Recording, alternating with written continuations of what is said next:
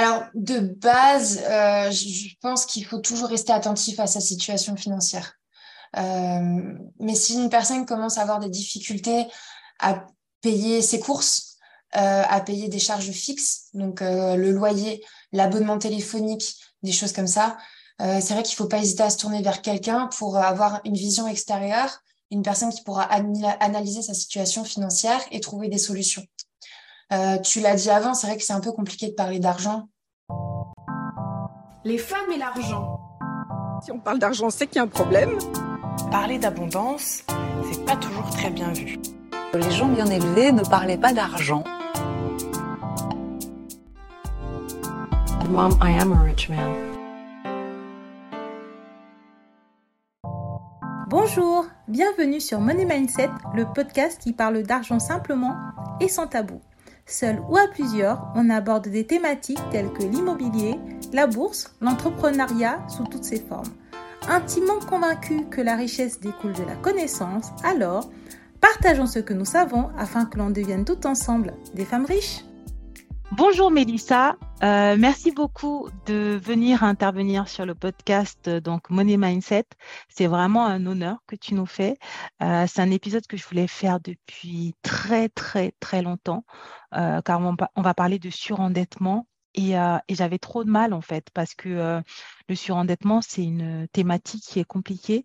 ça touche beaucoup à l'estime de soi et ça touche aussi une thématique que je trouve dont on ne parle pas assez, qui sont les traumas.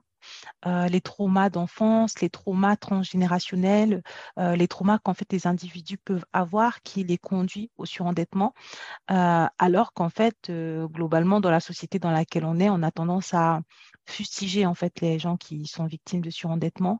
Donc toi, tu es quand même une professionnelle, si ce n'est même une experte de cette thématique. Donc pouvoir en parler avec toi, ça me fait vraiment vraiment plaisir. Je te remercie beaucoup, Vanessa, euh, de, m'avoir proposé de participer à ce podcast. Je suis très contente de pouvoir en discuter et effectivement euh, que euh, tes auditeurs et auditrices puissent en savoir plus sur le surendettement et un peu désacraliser tout ce qui entoure le surendettement. Ok, ben écoute, je te propose qu'on démarre. Mélissa, est-ce que tu peux te présenter en quelques mots? Alors, je m'appelle Mélissa, je suis diplômée de l'Université de droit de Strasbourg et je suis actuellement juriste et conseillère budgétaire au sein de la Fondation Crésus depuis deux ans à peu près. Et euh, donc, euh, tu as une activité professionnelle très importante et cruciale pour les finances personnelles. Est-ce que tu peux nous expliquer en quoi consiste cette activité exactement? Alors euh, actuellement, j'occupe deux postes au sein de la fondation. Donc d'abord, je suis conseillère budgétaire, c'est-à-dire que j'accompagne euh, nos bénéficiaires euh, pour résoudre leurs problématiques euh, financières et budgétaires. Ces personnes nous sont prescrites par nos partenaires, qui sont des établissements bancaires ou de crédit. Et lorsqu'ils détectent chez leurs clients des difficultés financières, comme un reste à vivre, j'expliquerai plus tard ce que c'est, qui est peu important, ou des impayés, ou de, de, charges fixes ou de mensualités de crédit, en fait, ils nous les envoient pour qu'on puisse les accompagner. Et euh, du coup, en complément de ça, en tant que juriste, euh, je suis disponible pour répondre à diverses questions juridiques de nos bénéficiaires aussi. Donc, ça peut concerner du droit familial, du droit euh, contractuel, du droit immobilier, etc. Et dans le cadre, on va dire vraiment de la fondation, je participe à la négociation des contrats de partenariat avec les partenaires que j'ai cités avant. Ok, euh, présentation très claire, bravo. Concernant les enjeux du surendettement, euh, je trouve qu'ils sont assez méconnus. Est-ce que tu peux nous parler, euh, tu peux nous partager les chiffres des ménages en surendettement, si tu en as? Alors d'abord, ce qui est important de dire, c'est qu'entre 2014 et aujourd'hui, le, nombre de dossiers de surendettement a diminué de moitié.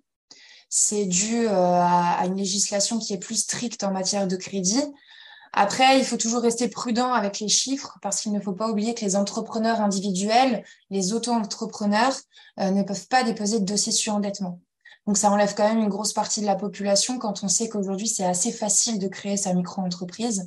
Donc, euh, voilà, les chiffres sont là, mais il faut les prendre avec des pincettes. Sinon, en ce qui concerne 2022, euh, on peut retrouver les chiffres sur le site internet de la Banque de France qui publie chaque année un rapport annuel. Euh, il y a quelques informations qui peuvent être intéressantes. En 2022, il y a eu 113 000 dossiers de surendettement déposés, soit une baisse de 7% comparé à 2021. Et on peut aussi dire que voilà l'endettement moyen des ménages qui n'ont pas déposé de crédit, qui n'ont pas de crédit immobilier, pardon, et qui ont déposé un dossier de surendettement, leur endettement atteint les 16 000 euros en moyenne. Et sinon, en regardant justement sur le site internet de la Banque de France, j'ai trouvé une donnée assez intéressante c'est que 83% des personnes surendettées sont âgées de 25 à 64 ans. Ce qu'on peut comprendre avec euh, cette tranche d'âge, c'est que euh, tout ce qui sera euh, de 25 à 35 ans à peu près, en fait, l'endettement vient des fois des crédits étudiants. Donc je, voilà, je ne sais pas si tout le monde sait à peu près comment ça fonctionne, mais on commence normalement à le rembourser quand on commence à avoir un emploi. Sauf que parfois, ben voilà, euh, ben, le jeune qui sort d'études, soit il n'a pas trouvé un emploi euh, qui est euh, suffisamment rémunéré entre guillemets, soit il n'a pas tout de suite trouvé un, emploi. Donc voilà, c'est un peu compliqué. Et pour la tranche haute, le départ à la retraite représente vraiment un, grand changement dans la gestion budgétaire. On considère même parfois que c'est un, accident de la vie. Alors c'est des termes un peu forts mais ça peut avoir un tel impact parce qu'il y a une grosse perte de revenus que c'est des personnes qui, n'ont pas euh, anticipé et du coup ils se retrouvent en, surendettement avec plusieurs crédits euh, consommation ou immobilier qu'ils pouvaient payer avant et plus maintenant euh, quand ils sont à la retraite. C'est super intéressant ce que tu dis en fait, c'est-à-dire que moi j'avais en fait en tête que les ménages en surendettement c'était potentiellement des gens mais qui font des bêtises tu mmh. vois, ou qui ont un peu abusé, ou qui potentiellement, parce que moi j'en ai vu, pour le coup, vraiment de mes vrais yeux, des gens où tu sentais qu'il y avait littéralement un problème en fait. Et mmh moi, je conseillais toujours de, remplir un dossier de surendettement. Et là, en fait, en échangeant avec toi, bon, on se rend compte que ça peut presque arriver à n'importe qui. Ah. Exactement. Hein, nous, on a des statistiques avec les tranches d'âge. et c'est ce qu'on dit très souvent à nos partenaires, c'est que finalement, c'est pas des personnes euh, au RSA, euh, au chômage, etc., qui sont forcément en surendettement. On peut avoir des personnes qui sont cadres, on peut avoir des personnes employées en CDI, situation stable. En fait, la spirale du surendettement, comme euh, on l'appelle, peut arriver très vite et vraiment à n'importe qui. Non, mais merci pour ton partage parce que je pense que je ne suis pas certaine d'avoir beaucoup de femmes en surendettement dans ma, dans mon audience pour être complètement transparente. Mais euh, moi, je fais aussi beaucoup un travail de sensibilisation et que potentiellement, elles pourront transférer cet épisode à des gens qu'elles connaissent qui sont en situation de fragilité. Parce qu'avant d'arriver au surendettement, il peut y avoir beaucoup de situations de fragilité euh, quand les gens ils enchaînent les restructurations de crédit. Après, ça peut être un engrenage. Donc, euh, donc ça permet de, ouais, de, de, prendre du recul aussi sur les mmh chiffres et de se dire que potentiellement, bah, nous, on pense que ça va, on gère, mais en fait, euh, bah, en fait non, on est en situation de fragilité, sauf qu'on n'en a pas conscience. Et euh, les autres questions que j'avais, c'était que euh, moi, j'avais le sentiment que les femmes étaient plus représentées dans la catégorie de surendettement. je pensais beaucoup aux mères célibataires et aux familles issues d'immigration, tout simplement parce que c'est quelque chose que j'ai vu euh, donc mon activité de conseiller, les femmes qui avaient le plus de mal euh, avec l'argent, euh, qui avaient le plus de mal à rembourser leur crédit, c'était des, femmes soit célibataires, soit issues de l'immigration ou autres. Et je me suis dit, finalement, en parlant avec une experte, ça va permettre de, de valider ou d'invalider ce ressenti. Qu'est-ce que tu peux en dire là-dessus? Bah justement, tu as totalement raison. il y a quand même 5 pour, 55% pardon, des adultes euh, entre 18 et 54 ans en situation de surendettement qui sont des femmes. La plupart du temps, c'est des femmes euh, mères célibataires, comme tu l'as dit, euh, qui voilà, ben, se retrouvent à devoir tout gérer toutes seules, le budget également, et ça peut être parfois très compliqué. Donc effectivement, les femmes sont représentées quand même assez largement, malheureusement. Après, quant à l'origine ethnique ou même géographique de ces femmes, etc., on n'a pas vraiment de données c'est quelque chose qui n'est pas euh, voilà euh, qui, n'est pas enquêté on va dire. Après euh, ce qu'on peut peut-être préciser quand même c'est que l'une des conditions d'éligibilité au dossier de surendettement en France c'est d'être domicilié en France quelle que soit la nationalité. Donc voilà le, point important c'est vraiment juste de vivre en France. Nous on, a souvent affaire aussi à des femmes hein, qui sont bah, surtout on dit chefs de famille monoparentale et qui, euh, ben, à cause de la séparation, ont eu des frais euh, très importants et pour subvenir aux besoins euh, de leurs enfants également, ben, se retrouvent en situation de surendettement. Donc tu as totalement raison, oui. D'accord. Après, le fait qu'on ne puisse pas savoir, oui, euh, les origines ethniques, de toute façon, je viens de me souvenir que je crois que c'est quelque chose qui est interdit de toutes les manières en, France, euh, ce, type d'études. Euh, J'avais une autre question aussi, c'était le lien avec la confiance en soi. Parce que moi, je parle beaucoup d'argent, c'est assez drôle, mais j'ai un prisme qui est assez différent. C'est-à-dire que j'ai aussi cette capacité technique d'expliquer ce qu'est une assurance vie, un PEA, un compte titre. Mais moi, je parle beaucoup de développement personnel. Je m'appelle euh, Vanessa Monet et Mindset euh, parce que la partie mindset, donc euh, état d'esprit, pour moi pèse en fait euh, sur l'argent et bien plus que ce qu'on croit. Euh, et en fait, euh, la notion que j'avais envie de souligner, c'est que en fait la gestion des dettes, ça a un fort impact sur la confiance en soi. Et je voulais que tu me donnes ton avis là-dessus parce que on est beaucoup dans le, tu sais, la, stigmatisation des gens qui consomment pas bien ou qui gèrent pas bien leur argent, mais on n'imagine pas la souffrance qu'ils ont avant c'est-à-dire pour en arriver là, et surtout après, en fait quand on est en surendettement ou autre, euh, bah, comment est-ce qu'on euh, gère euh, la confiance en soi et l'estime de soi? Bah, tu as totalement raison. Alors, c'est vrai que ça commence même avant d'être en situation de surendettement.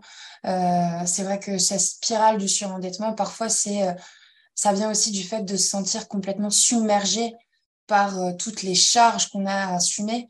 Et du coup, ben, voilà, il y a un peu de découvert, on va faire un crédit et la spirale commence comme ça. Et c'est effectivement dû à une perte d'estime de soi.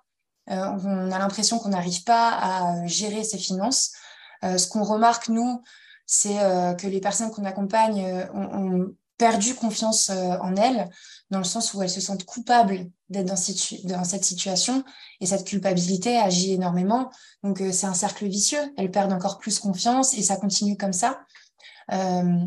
après, c'est des personnes aussi qui vivent dans la peur des conséquences liées à leur dette la peur des huissiers, euh, les coups de fil incessants euh, demandant de rembourser, etc. La peur de faire appel aux cautions aussi. Euh, des fois, c'est des membres de la famille, donc on a peur que des membres de notre famille voilà, soient impactés également. Après, et c'est ça un peu ce qu'on aime dans notre métier en tant que conseiller budgétaire, c'est qu'on leur explique la procédure de surendettement, qu'on leur explique les différentes solutions qui sont possibles et euh, notamment donc cette procédure de surendettement qui a pour but de les protéger, de leur permettre aussi d'honorer leur engagement, parce que c'est des personnes qui malgré tout souhaitent pouvoir rembourser les crédits et les dettes qu'ils ont accumulées. Et on se rend compte qu'à partir du moment où on leur expose ces solutions, ils arrivent déjà à mieux respirer, en fait. Euh, mais c'est vrai que tout ça, cette culpabilité, etc., c'est ce qui fait malheureusement que souvent, les personnes font appel à nous quand c'est trop tard, entre guillemets. C'est-à-dire quand les dettes sont déjà trop élevées et quand la personne ne voit plus le bout, en fait.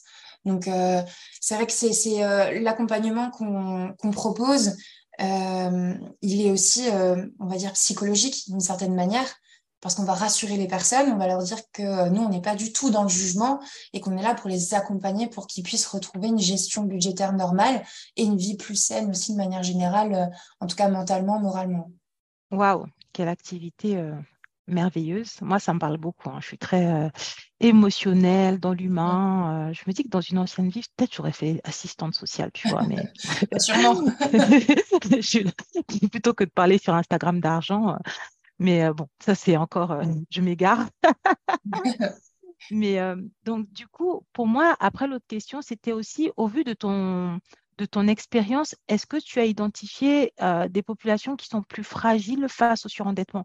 Ça rejoint un peu la question de celle qu'on voit, mais peut-être que pour toi, tu as, des, des, informations en plus à, donner sur ce sujet? Bah, Nous, on ne pense pas euh, qu'il y ait euh, de, de, populations plus fragiles au départ. Comme je te l'ai dit avant, malgré toute la stigmatisation qu'il y a autour du surendettement, ce pas les populations qui sont le, on va dire, le plus visées euh, dans la pensée générale, c'est-à-dire les personnes au chômage, etc. Mais c'est vraiment tout le monde. Euh, nous, on a constaté qu'il y a plus un manque généralisé de connaissances et d'éducation en matière de crédit et de gestion budgétaire. Euh, on ne nous apprend pas, quel que soit notre âge, notre milieu social, comment gérer un budget, euh, et c'est-à-dire combien il va nous rester tous les mois pour s'alimenter, euh, pour euh, reconnaître repérer qu'une charge fixe est trop élevée, comme par exemple des fois on a juste la box internet qui a des montants euh, incroyables, mais la personne ne, pense que c'est normal. Euh, et aussi que, qu'il est possible tout simplement de réduire ses charges ou de réduire des mensualités de crédit en faisant, en engageant juste les démarches appropriées. Donc finalement, une personne comme toi et moi, on peut être surendetté demain à cause de la perte d'un emploi, d'un accident de la vie, de santé, etc., d'une dépense imprévue. Euh, la voiture tombe en panne, euh, mais ça coûte une fortune de la réparer et ça peut aller très très vite. Donc euh, finalement, tout le monde peut être touché. Et en tout cas, à la Fondation Crésus, quand on a constaté ça, on a essayé de trouver un moyen pour faire en sorte que les personnes qu'on souhaite toucher aient une meilleure éducation budgétaire. Donc en fait, pour ça, on a créé un jeu qui s'appelle Dilemme. C'est un jeu de plateau, un jeu de société euh, qui permet d'acquérir ou de renforcer des connaissances en matière financière et budgétaire. Et tout ça de manière ludique. On est un groupe, on a un animateur, on joue et on apprend plein de choses parce qu'il y a des dilemmes, comme le nom euh, l'indique, et aussi des questions un peu plus générales. Qu'est-ce qu'un découvert euh, Combien de temps un chèque, pendant combien de temps un chèque peut être encaissé, etc. Donc le, but, c'est d'apporter à tout le monde, quel que soit l'âge d'ailleurs. Il n'y a pas vraiment d'âge pour ce jeu de société. Euh, d'acquérir de nouvelles compétences en matière financière et budgétaire ou euh, euh, les, renforcer. Donc voilà, on pense que l'éducation, c'est vraiment le nerf de la guerre, comme on dit, pour que demain, de plus en plus de personnes aient conscience de comment gérer leur budget et éviter les pièges liés au crédit, au regroupement de crédit, etc. Ben écoute, je mettrai le lien vers le jeu dans la description de l'épisode et, et, je mettrai donc les informations pour pour pouvoir euh, rediriger euh, vers les auditrices qui veulent euh, apprendre à gérer leur budget de manière fun. Tout à fait. Donc, non, non, c'est une, une, bonne initiative. La gamification, c'est hyper important. Mmh. moi, je sais que en plus, des fois, les problématiques d'argent, toutes ces problématiques d'économie, ça stresse, c'est embêtant. Donc, s'il y a un aspect ludique qui est un peu fun, ça peut, ça peut faire du bien. Euh, moi, j'avais aussi une autre question, c'était quand on commence à constater que l'on a des difficultés financières, quels sont tes conseils et tes préconisations? Alors, de base, euh, je pense qu'il faut toujours rester attentif à sa situation financière.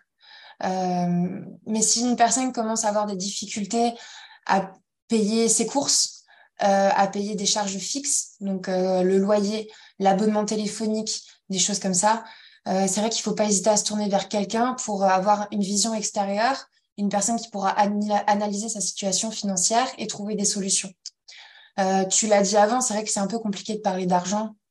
C'est souvent malheureusement ce qui freine euh, les gens, mais il faut pas il faut pas hésiter. En fait, il est tellement facile entre guillemets de d'en parler à son conseillère, à son ou sa conseillère bancaire, de prendre rendez-vous avec une assistante sociale auprès d'une maison de quartier, de la mairie, euh, de la CAF au travail. Il y a plusieurs types d'assistance sociale. Euh, en cas de doute, il y a aussi les points conseil budget, qui sont euh, des, endroits certifiés par l'État pour justement faire une analyse budgétaire et financière d'une personne et trouver les solutions appropriées. et il y a et justement, par rapport à ça, il y a beaucoup de solutions possibles.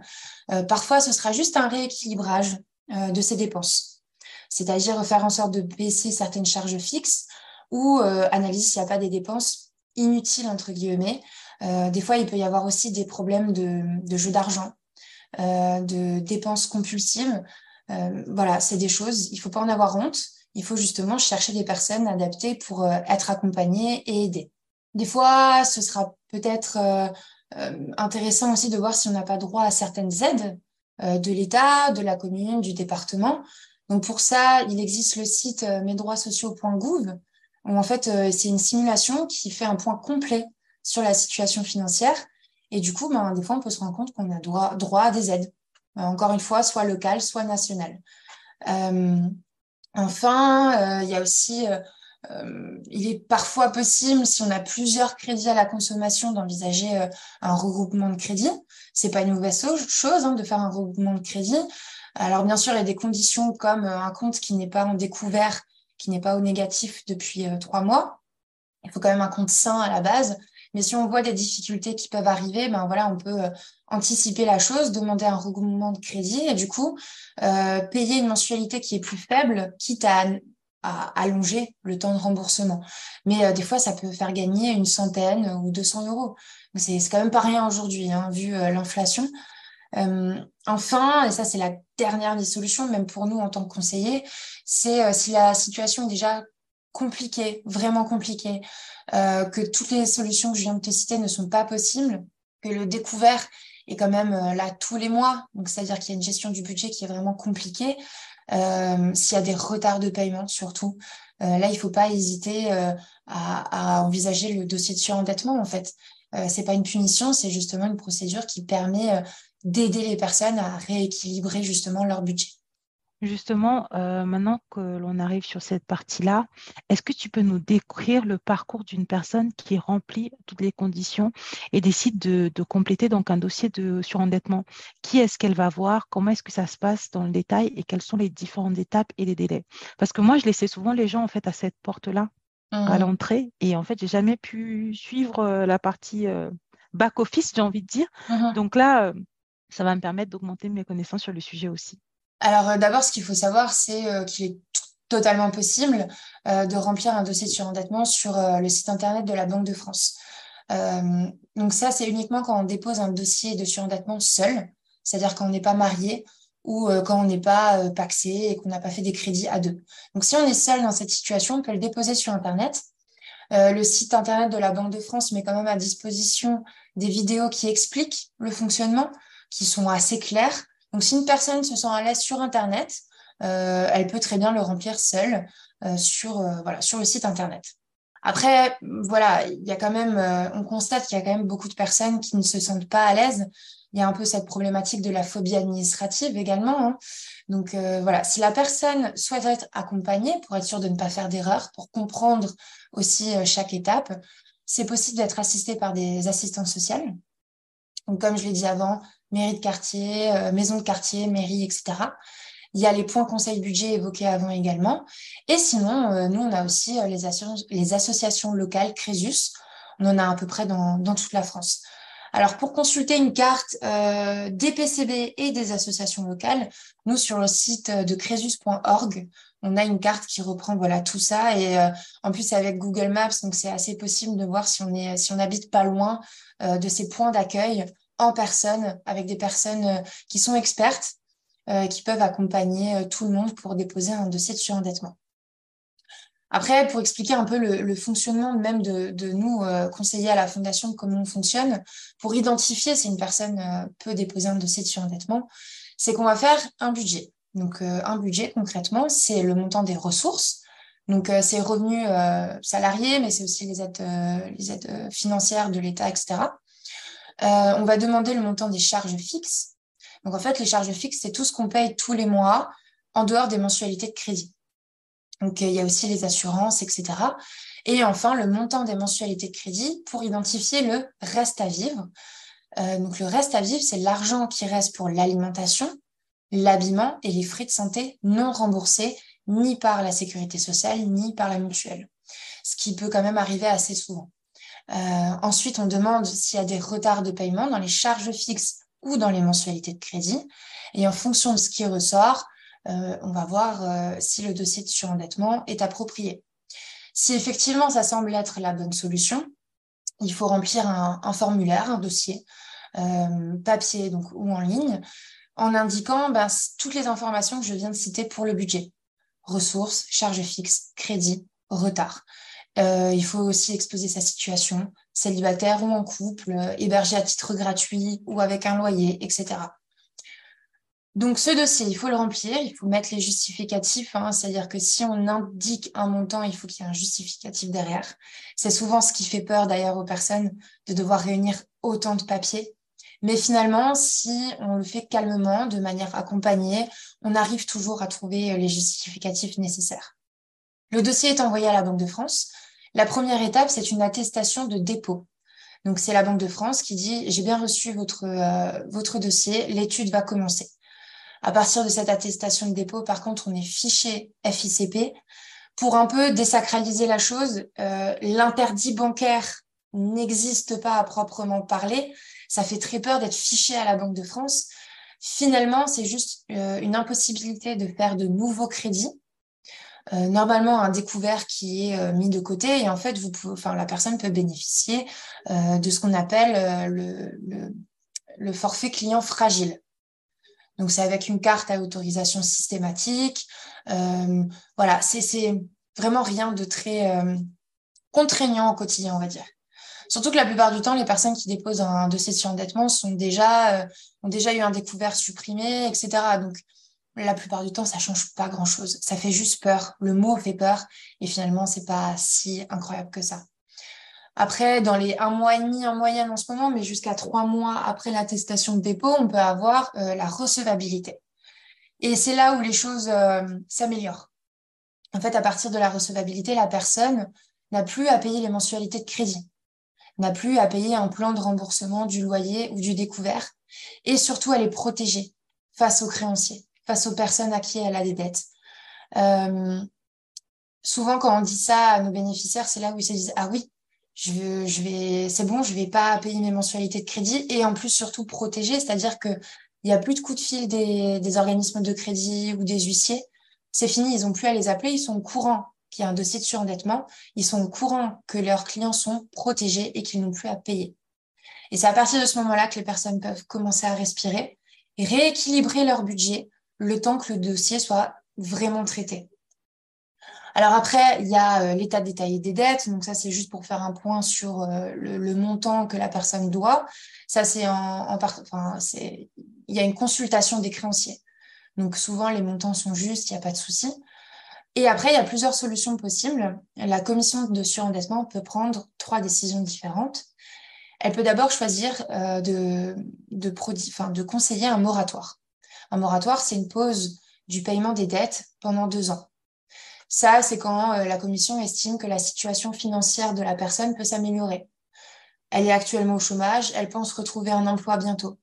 Euh, ou euh, il va y avoir la vente d'un bien immobilier parce que ça peut vraiment être la situation, etc. La deuxième solution, c'est un plan de remboursement.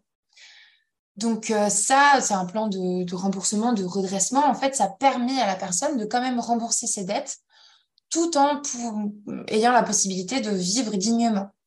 La commission de surendettement euh, va prendre cette décision non pas en punition, mais vraiment en protection. Ça satisfait tout le monde, les créanciers et la personne, le débiteur, euh, parce que la mensualité qui est calculée, est faite pour convenir à tout le monde. Quoi qu'il arrive, si la personne estime qu'elle est trop élevée, elle peut la contester. Il y a toujours un moyen voilà, de, d'arranger les choses euh, correctement. Euh, rien n'est réellement imposé, on va dire, parce que les, personnes ont vraiment peur euh, que, les choses soient imposées, qu'ils se retrouvent dans la même difficulté, alors que c'est pas du tout l'objectif de la commission. Il faut savoir que ce plan de redressement peut durer jusqu'à 7 ans maximum lorsqu'on est locataire. Ça signifie bien qu'à la fin des 7 ans, les dettes sont effacées. Et elle peut durer vraiment plus longtemps quand on est propriétaire. Mais c'est une bonne chose parce que ça permet de garder son bien immobilier. Parce que ça, pareil, euh, grosse peur des bénéficiaires. Euh, la Banque de France va m'imposer de vendre ma maison. Les huissiers vont venir me prendre ma maison. Non, c'est pas comme ça que ça se passe. Encore une fois, la procédure de surendettement, c'est fait pour protéger et non pas pour punir. Et enfin, bien sûr, euh, si la personne est totalement dans l'incapacité de rembourser ses dettes, même pas un minimum, il y a un effacement de, toutes les dettes. Donc ça, c'est bien la commission de surendettement qui prend la décision. Euh, nous, on est incapable de la prévoir et il y a toujours des solutions pour dire qu'on n'est pas d'accord. Euh, et ça, voilà, c'est devant un juge, mais rien de dramatique non plus. Je pense que ce qui est important euh, de comprendre avec le dossier de surendettement, c'est que oui, pendant tout le plan de remboursement ou pendant le moratoire, on est fiché à FICP. Mais comme je le disais avant, euh, c'est pas dramatique. Ça, finalement, ça permet à la personne de euh, reprendre une gestion du budget correcte et de ne pas continuer dans la spirale du surendettement en faisant de nouveaux crédits. Euh, mais il y a toujours un droit au compte bancaire. On va jamais enlever le compte bancaire d'une personne. Donc, euh, la personne a toujours un compte bancaire et elle est juste en client fragile. Client fragile, juste aussi pour préciser, parce que je pense que c'est assez important, c'est que les frais, euh, de, les frais bancaires sont limités à 20 euros par mois. Et normalement, dans le cas du dossier de surendettement, il n'est pas censé y avoir d'incident euh, particulier qui fait qu'il y a des frais bancaires de toute manière. Donc, encore une fois, l'interdit bancaire, ça n'existe pas. Et la Banque de France ne demande jamais, n'exige jamais de vendre soit son véhicule, soit sa maison. Elle peut le recommander en disant, bah voilà, si vous vendez, vous allez récupérer tant d'argent, ça pourrait solder vos crédits, mais elle n'impose jamais. Donc, j'insiste vraiment sur le fait que la procédure de surendettement est faite pour protéger, pour accompagner finalement les personnes dans une nouvelle gestion du budget euh, saine, mais aussi sans angoisse. Hein, c'est comme on le disait avant, ça impacte énormément sur le moral. Donc, le but, c'est pas d'enfoncer les personnes, mais plutôt de les aider à remonter la pente. Et euh, en tout cas, les associations Crésus et la Fondation Crésus, on est là pour accompagner la personne à chaque étape. On est disponible euh, on n'a pas de durée dans le temps et surtout c'est gratuit. Donc euh, dès qu'il y a un nouveau courrier, on est là pour l'expliquer. Dès que la personne a un souci, une inquiétude, même minime, on est là pour les rassurer. Donc voilà, désolé, c'était un peu long, mais je pense que c'est assez important d'avoir vraiment tous les tenants et les aboutissants de cette procédure. et il ne faut pas oublier, voilà, comme j'ai dit avant, qu'il y a des PCB, des associations locales et des assistantes sociales qui sont là pour répondre aux questions. Bah, franchement, il y avait besoin d'expliquer longuement. Donc, moi, je ne pas trouvé ça très long. Et franchement, merci pour la précision. C'était euh, hyper intéressant.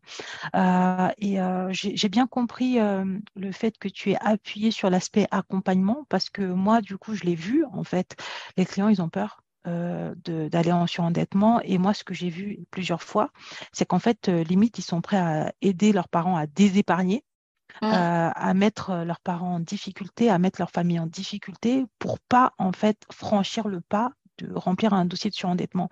Moi, j'ai vu littéralement des parents se ruiner euh, mettre sur le tapis presque toutes les économies d'une vie pour éviter que leur fille fasse, leur fille ou leur fils fasse un dossier de, de remboursement, enfin un dossier de surendettement et quand je vois qu'en plus ce dossier va passer devant un moratoire et que potentiellement la personne va quand même rembourser ses dettes, je me dis mais ça aurait tellement pu éviter à ces mmh. parents-là de, bah, de se mettre en danger parce que in fine, euh, euh, des épargnes autant pour aider quelqu'un qui parfois, parce qu'après il y a ça aussi, il y a aussi des fois il y a des gens qui ont des problèmes euh, de santé mentale en fait qui font qu'ils dépensent de manière compulsive et que, mmh. en fait, euh, des fois, c'est lors du dossier de surendettement qu'on se rend compte que non, mais cette personne, elle a besoin d'aide.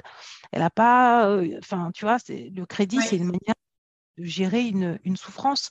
Euh, et sauf que bah, quand c'est les parents qui payent, qui payent, qui payent, bah, en fait, à aucun moment, il y a ce travail-là où, où, la personne peut avancer. Parce que moi, je trouve que c'est entrer dans une démarche de surendettement avec la Banque de France ou voir des organismes comme ceux pour lesquels tu travailles, en fait, il n'y a pas forcément de stigmatisation. Des fois, c'est juste demander de l'aide et en fait, on ne va pas juger la personne. on ne va pas lui dire oui, tu es une mauvaise personne parce que tu as des dettes ou parce que. Non, en fait, des fois, les dettes que l'on a, ça, nous dépasse. Moi, je travaille par exemple sur les, problèmes de, financiers transgénérationnels, c'est-à-dire qu'en fait, bah, des fois, on hérite de certains traumas et en fait, on, perpétue certains, certains euh, mécanismes, entre guillemets, destructeurs. Il y en a, par exemple, les parents, ça va être la nourriture, mais peut-être les enfants, ça va être euh, bah, avec la gestion financière. Donc, s'il n'y a pas des fois des moments de prise de conscience, bah, on ne peut pas avancer. Donc, euh, merci beaucoup pour, pour ton travail. Moi, j'avais une dernière question qui était, est-ce qu'on peut parler... Non, j'avais deux dernières questions là. Mmh Première, dernière question, c'était quand on efface la dette, quid des créanciers? Parce que moi, je me dis, par exemple, je suis propriétaire, euh, je loue mon appartement à quelqu'un qui est en surendettement, il mmh a euh, 10 impayés de loyer, euh, comment je fais en fait? Euh, Ok, on a rassuré la personne surendettée, mais concrètement, moi, j'ai peut-être un crédit aussi à rembourser. Comment est-ce que je fais? Et la deuxième question, et je la reposerai peut-être si besoin, c'est quid des professionnels? Parce qu'eux ne peuvent pas rembourser de, crédit, ne mmh peuvent pas remplir de dossier de surendettement. Comment on fait pour eux? Alors euh, pour les euh, bailleurs, du coup, euh, effectivement, hein, que ce soit de manière générale, bah alors quand il y a un effacement de dette, si c'est des banques ou des organismes de crédit qui finalement ne retrouvent jamais l'argent, bon, c'est ça fait partie de leur risque, ça fait partie des assurances, etc. c'est vrai que pour des particuliers, des bailleurs notamment, comme tu l'as cité, c'est plus compliqué. Malheureusement,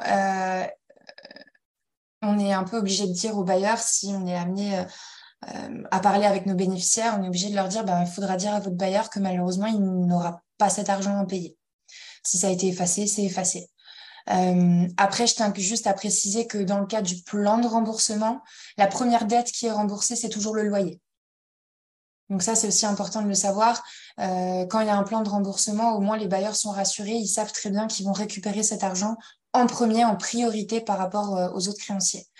En cas d'effacement de dette, ben, parfois on peut se retrouver face à des bailleurs, nous aussi en tant que bénéficiaires, qui vont nous dire ben voilà, j'ai un crédit immobilier à rembourser, tant et tant d'impayé du loyer, euh, qu'est-ce que je fais? Ben si ça les a mis dans une situation vraiment compliquée, il faudra peut-être aussi envisager un, un, dossier de surendettement en fait, malheureusement. Ah oui, c'est quand même là qu'on voit un peu les limites du modèle parce que euh, parce que moi, j'ai vraiment une grosse fibre sociale, mais je suis aussi investisseur. Et, euh, et c'est vrai que c'est de se dire quand même que là, euh, bah, ça fait mal, même si tu veux aider. Euh, enfin, moi, je comprends les bailleurs qui se protègent.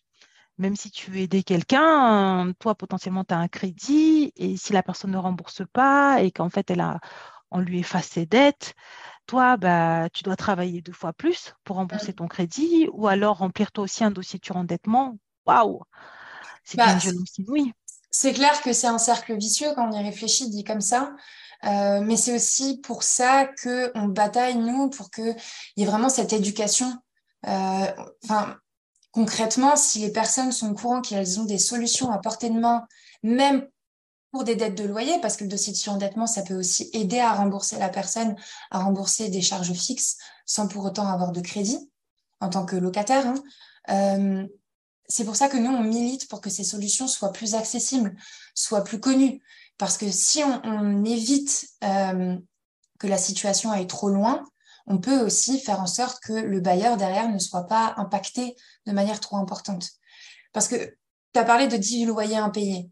Alors que si la personne vient au bout de un ou deux loyers impayés, ce qui signifie quand même que la situation est déjà compliquée, et eh ben déjà ça limite la casse et en plus on sait qu'il y a des solutions qui sont largement possibles.